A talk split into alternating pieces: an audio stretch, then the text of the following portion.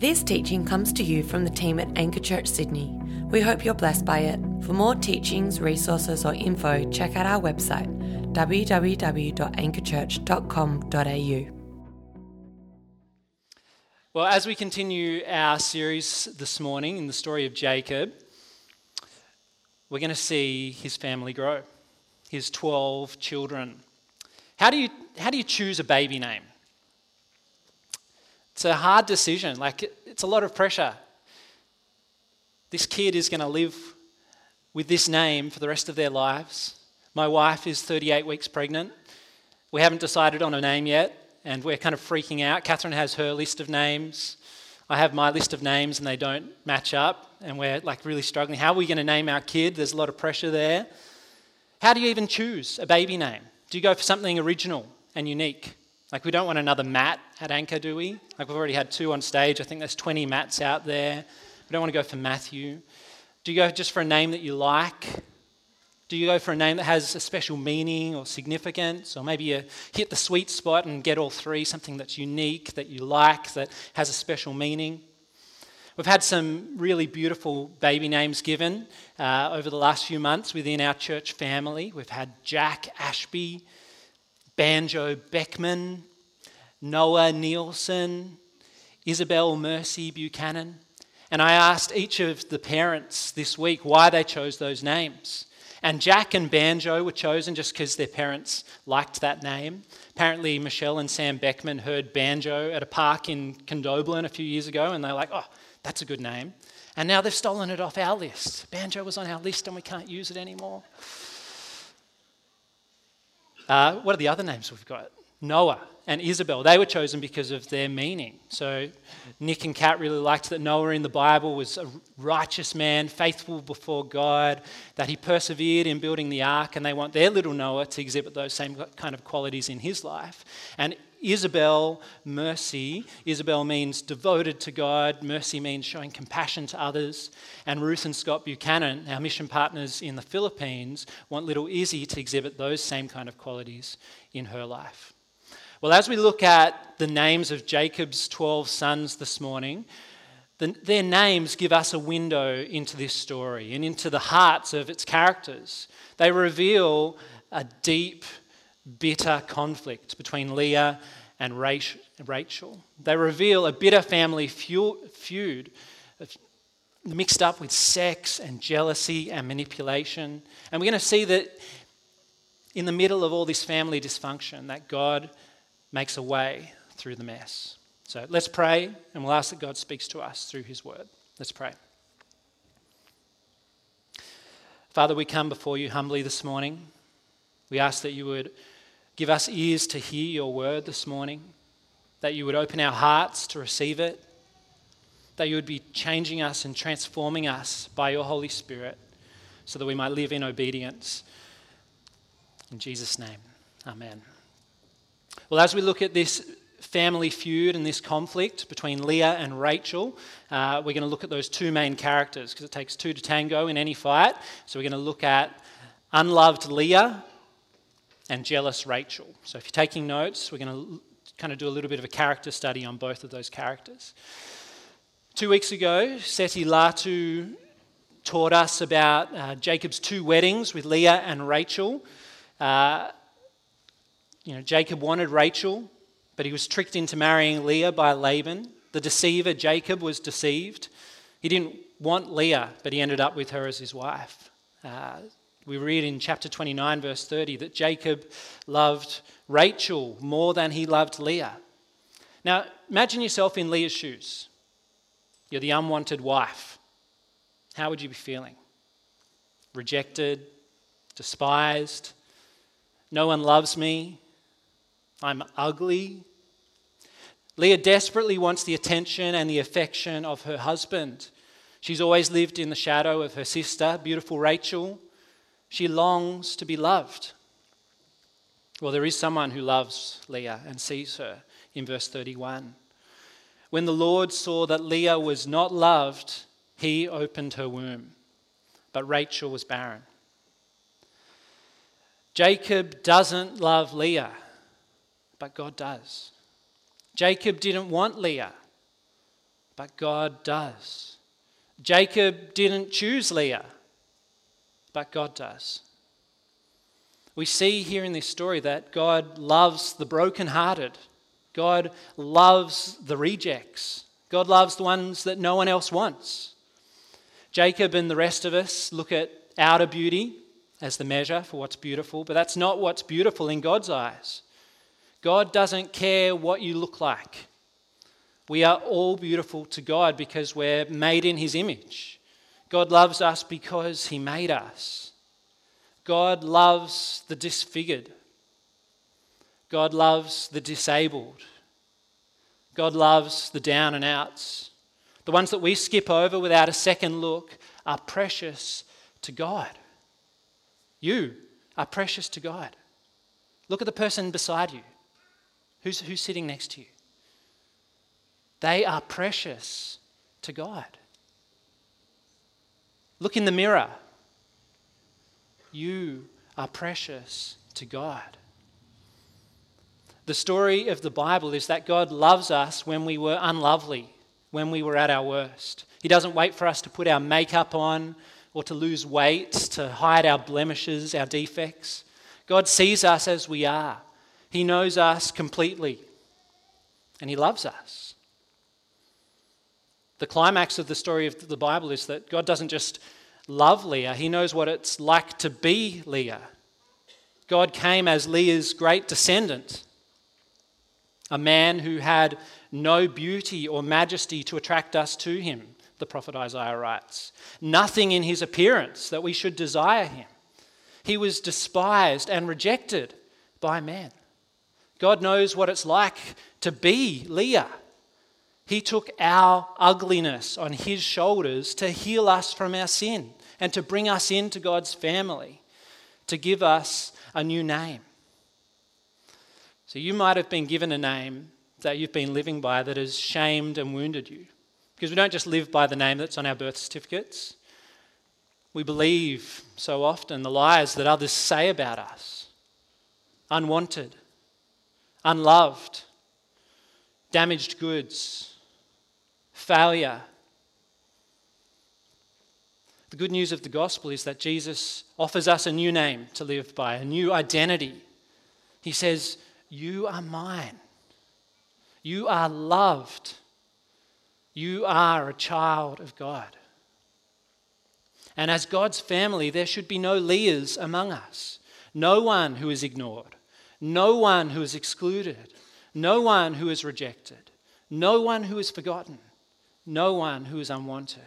This is a place where we all belong, where we all become a family. God's love for us when we were at our worst should lead us to love one another. So God loved Leah and He opened her womb, while beautiful Rachel is barren and childless. Leah conceives and gives birth to 3 sons in verses 32 to 34. And the names are significant. The names are the key to this story. They open up a window into Rachel's heart and show us what's going on. She names them Reuben, Simeon, and Levi. Reuben sounds like affliction. She says, "God has seen my affliction." Simeon sounds like heard. She says, "God has heard that I am not loved." And Levi sounds like attached in Hebrew. "At last my husband will become attached to me," she says. What do these names reveal about what's going on in Leah's heart? Leah longs for the love of her husband. Her great affliction is being the unloved one, and she hopes that bearing children to Jacob will at last cause him to love her. "Perhaps now my husband will see me. I won't be invisible to him. Now he's going to love me. I've borne him some children." How often do we do this in our relationships? Trying to earn love and affection from others.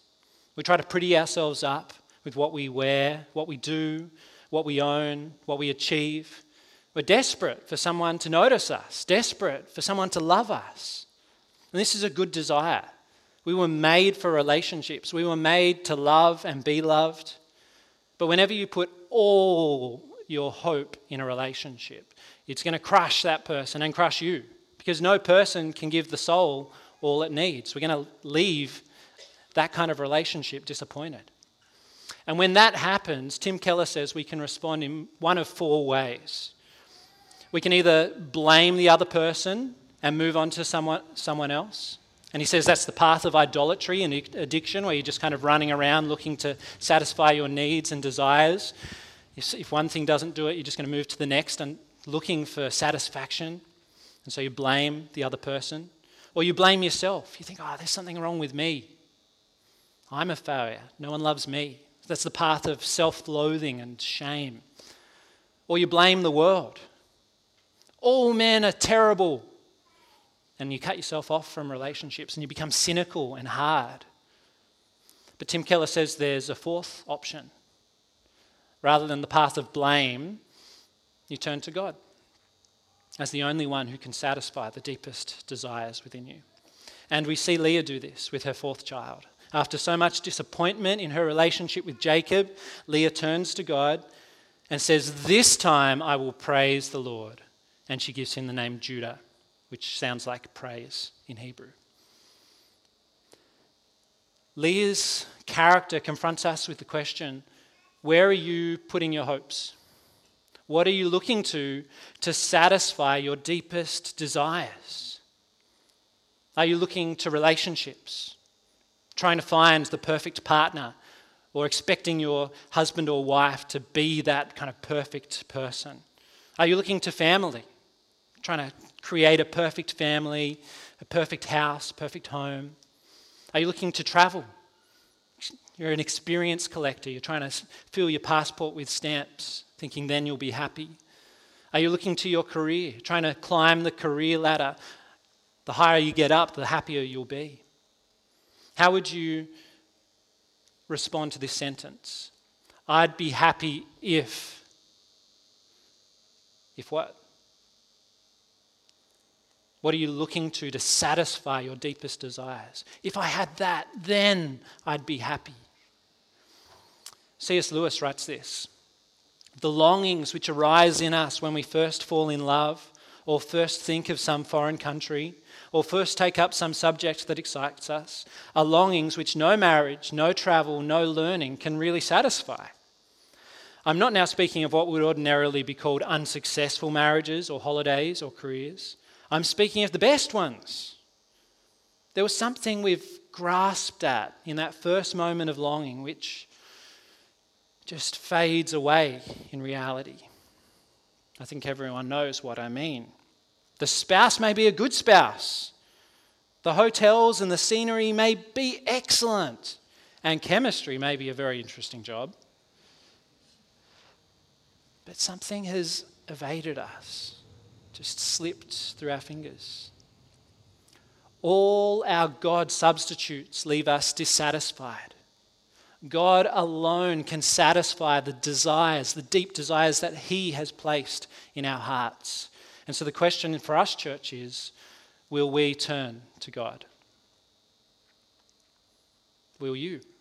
Turn to God as the only one who can satisfy those deep desires He has placed within you. I grew up with three siblings. I'm one of three siblings. I'm the eldest. I have my brother Grant and then my little sister Laura. Grant is 2 years younger than me, and we had a lot of sibling rivalry growing up. Has anyone else experienced that? And, it was so much competition. Who's the best? And, of course, it was me as the older brother. I was 2 years ahead of him in kind of all the developmental areas. I was smarter, taller, faster. And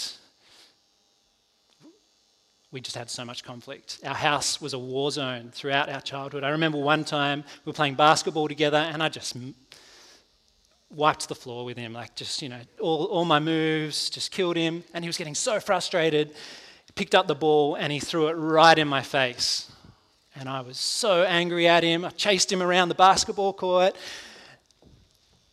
I squared him up, threw the ball at him. He ducked and it smashed the window right behind him. And that was our childhood. So much conflict, so much competition. And you see that being played out here as well. This bitter competition between Leah and Rachel. Except it's not about toys, it's not about sport, who's the best, it's about who's going to be the best wife. It's It's a conflict about love and legacy. And each of the wives wants what the other has. Leah wants Jacob's love, but Jacob loves Rachel. Rachel wants Jacob's children, but she's barren. How does she respond? Jealous Rachel in chapter 30, verse 1. When Rachel saw that she was not bearing Jacob any children, she became jealous of her sister. Rachel desperately wants children. She sees Leah popping them out every 5 minutes, but she is barren. She's consumed with jealousy and bitterness. She doesn't want Leah to become the favorite. Now, jealousy is an ugly emotion, according to Jake Peralta. You might have been there. You know, you're feeling afraid and anxious. You get that knot in your stomach because you're threatened by someone that's smarter or prettier than you. And jealousy can cause you to do dumb stuff to stay in control. Jealousy almost always comes from a place of insecurity, where you're feeling inadequate, you're feeling bad about yourself. Rachel has a good desire. Children are a blessing from the Lord, but when that desire is unfulfilled, she descends in a spiral of bitterness and jealousy. Now, I know many of you have struggled with infertility. You desperately desire children. You've been trying for years, and it's been a difficult journey. You feel a burden of sadness. And for many of you, it's a silent struggle. And I want to acknowledge the pain that many of you have experienced because of infertility.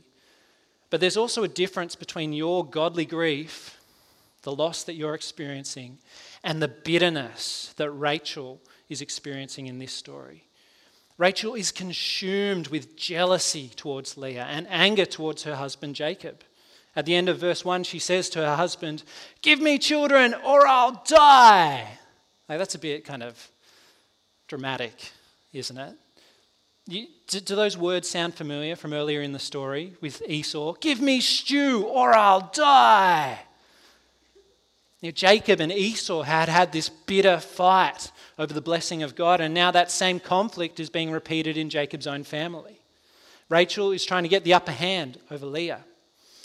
Now, how does Jacob respond? He just kind of shrugs his shoulders like, "I can't do anything about it. Am I God? I can't open your womb. I can't work miracles." Whereas Leah turned to God, Rachel takes matters into her own hands. In verse 3, she says, "Here is Bilhah, my maidservant.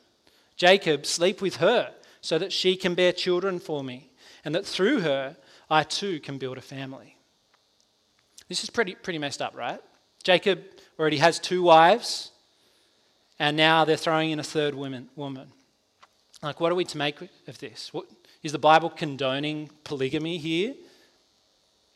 Well, as I was doing my research for this, I was actually surprised to find that the Bible never explicitly condemns polygamy. I thought there'd be a law in the Old Testament saying, "Thou shalt not have 2 wives," but it's not there. But as you read through the Bible story, it's clear that polygamy is not God's ideal for marriage. Right at the start, God creates one wife for Adam, one man, one woman joined together in a one flesh union. And then the rest of the Bible, and especially the New Testament, just kind of assumes monogamy. Jesus, in Matthew 19, as he's teaching about marriage and divorce, says, "They shall no longer be 2, but one," referring back to that one flesh union. He doesn't say they shall no longer be 3 or 5 or 6. No, they shall no longer be 2, but one. These Old Testament narratives, these stories, are subversive to the ancient institution of polygamy. They're revealing that polygamy is morally bankrupt and dysfunctional. As you read through the Bible, all polygamous marriages are disasters.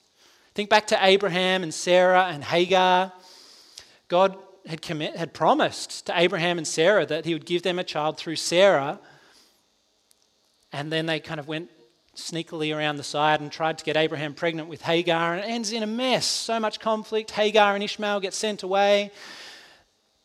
It's not good. Think about Solomon.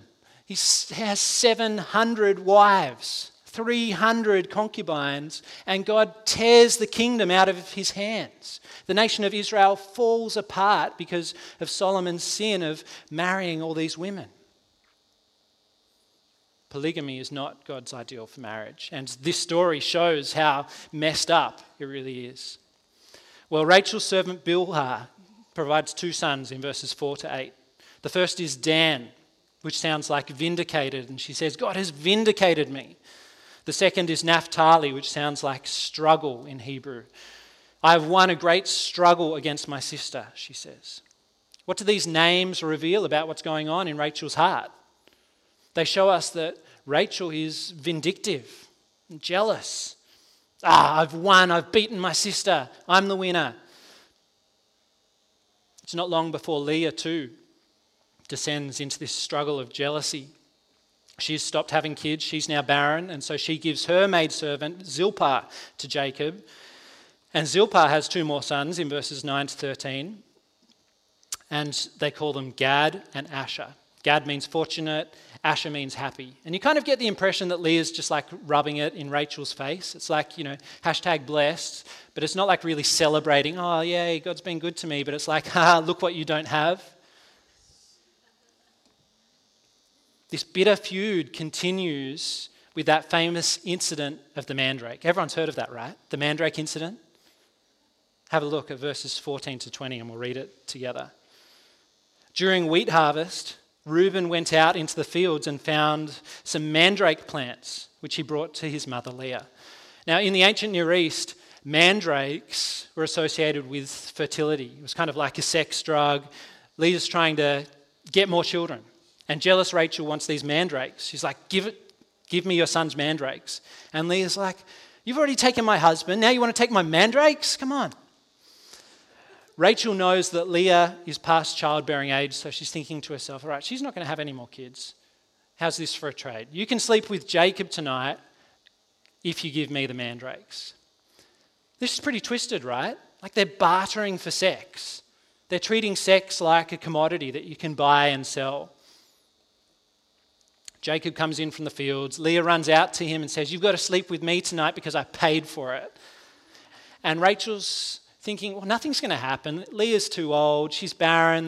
Nothing's going to happen. And what do you think happens? There's more kids to Leah, two more kids, Issachar and Zebulun in verses 17 to 20. And particularly the name Zebulun just reveals Leah's ongoing struggle to win the affections of her husband. She's like, maybe this time my husband will honor me. Maybe this time he'll love me. How must Rachel be feeling? Like we're 10 kids in now. And Rachel is still barren. Has she given up? She desperately wants kids. Nothing's happening for her. Well, the story ends in verse 22. Then God remembered Rachel.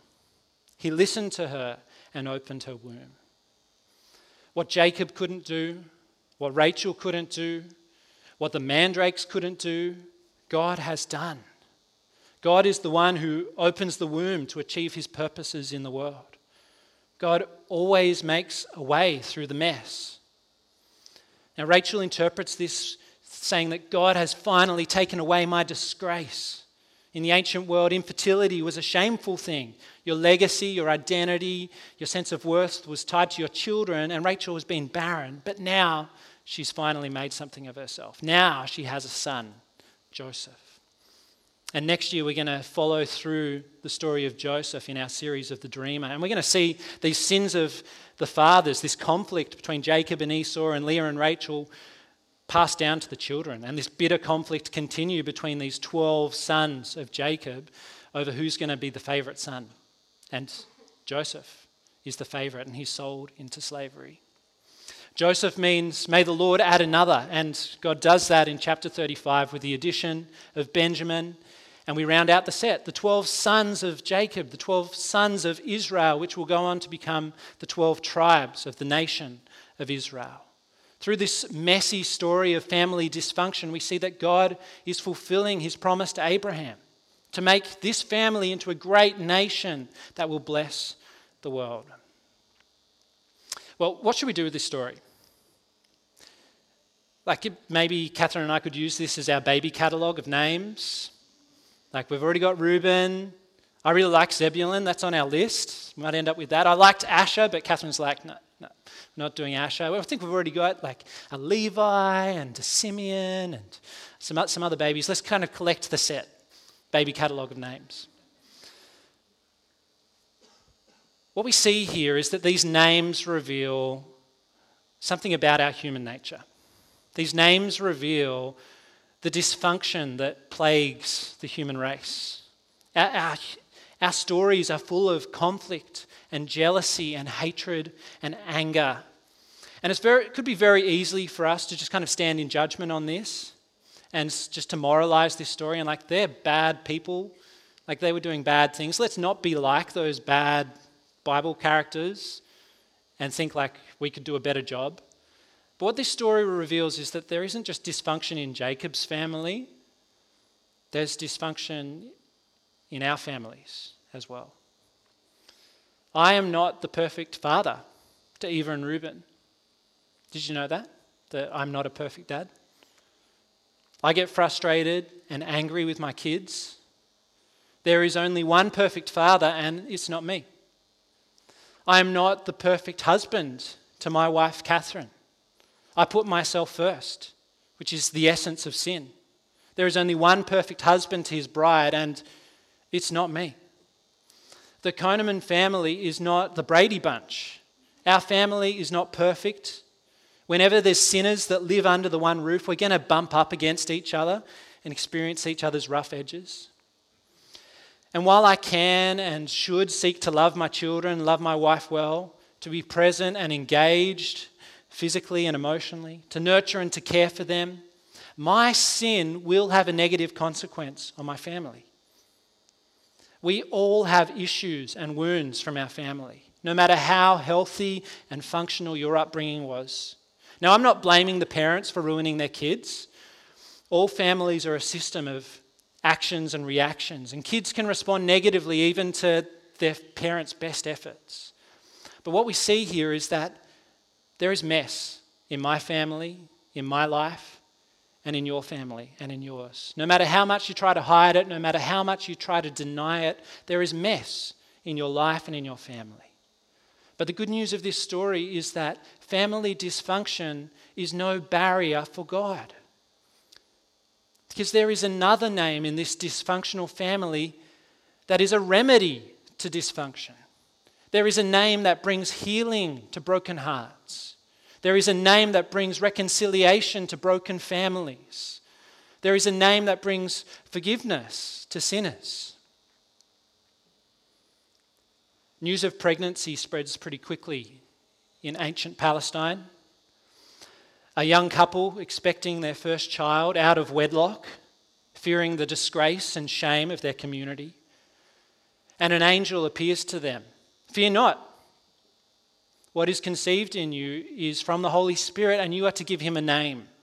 You are to give him the name Jesus, for he will save his people from their sins. Jesus, salvation. Jesus came as the great-grandchild of this messed-up family to bring a remedy for our dysfunction. He is the one to whom this story points as the only true and righteous son of Jacob, the only true son of Abraham, the one to whom all God's promises point and are fulfilled. We all look to relationships or family or children or career or 1,000 other things to satisfy us. But there is only one name that can shoulder the weight of all the world's hopes and desires. The name of the God-man who made us, who died for us, who rose from the grave and was given the name above every name, the name of Jesus. Let's pray. Father, we thank you that you haven't left us in our mess and dysfunction, but you've entered it, that you've brought a remedy to our sin through your Son, Jesus, our Saviour. Father, we want to come before you with the mess that's happening in our lives this morning. the disappointments, the wounds. And we ask that you would bring healing and renewal in our hearts. Father, we ask that you would help us to live not by the lies that we believe that others have told us about ourselves, but that we live out of the new identity that you have given us, the name that you have given us, that we are righteous, that we are loved, that we are children of God. Father, we need your Holy Spirit to minister to us this morning, to renew us and to change us. So please be at work now, helping us to respond to your word. In Jesus' name, amen.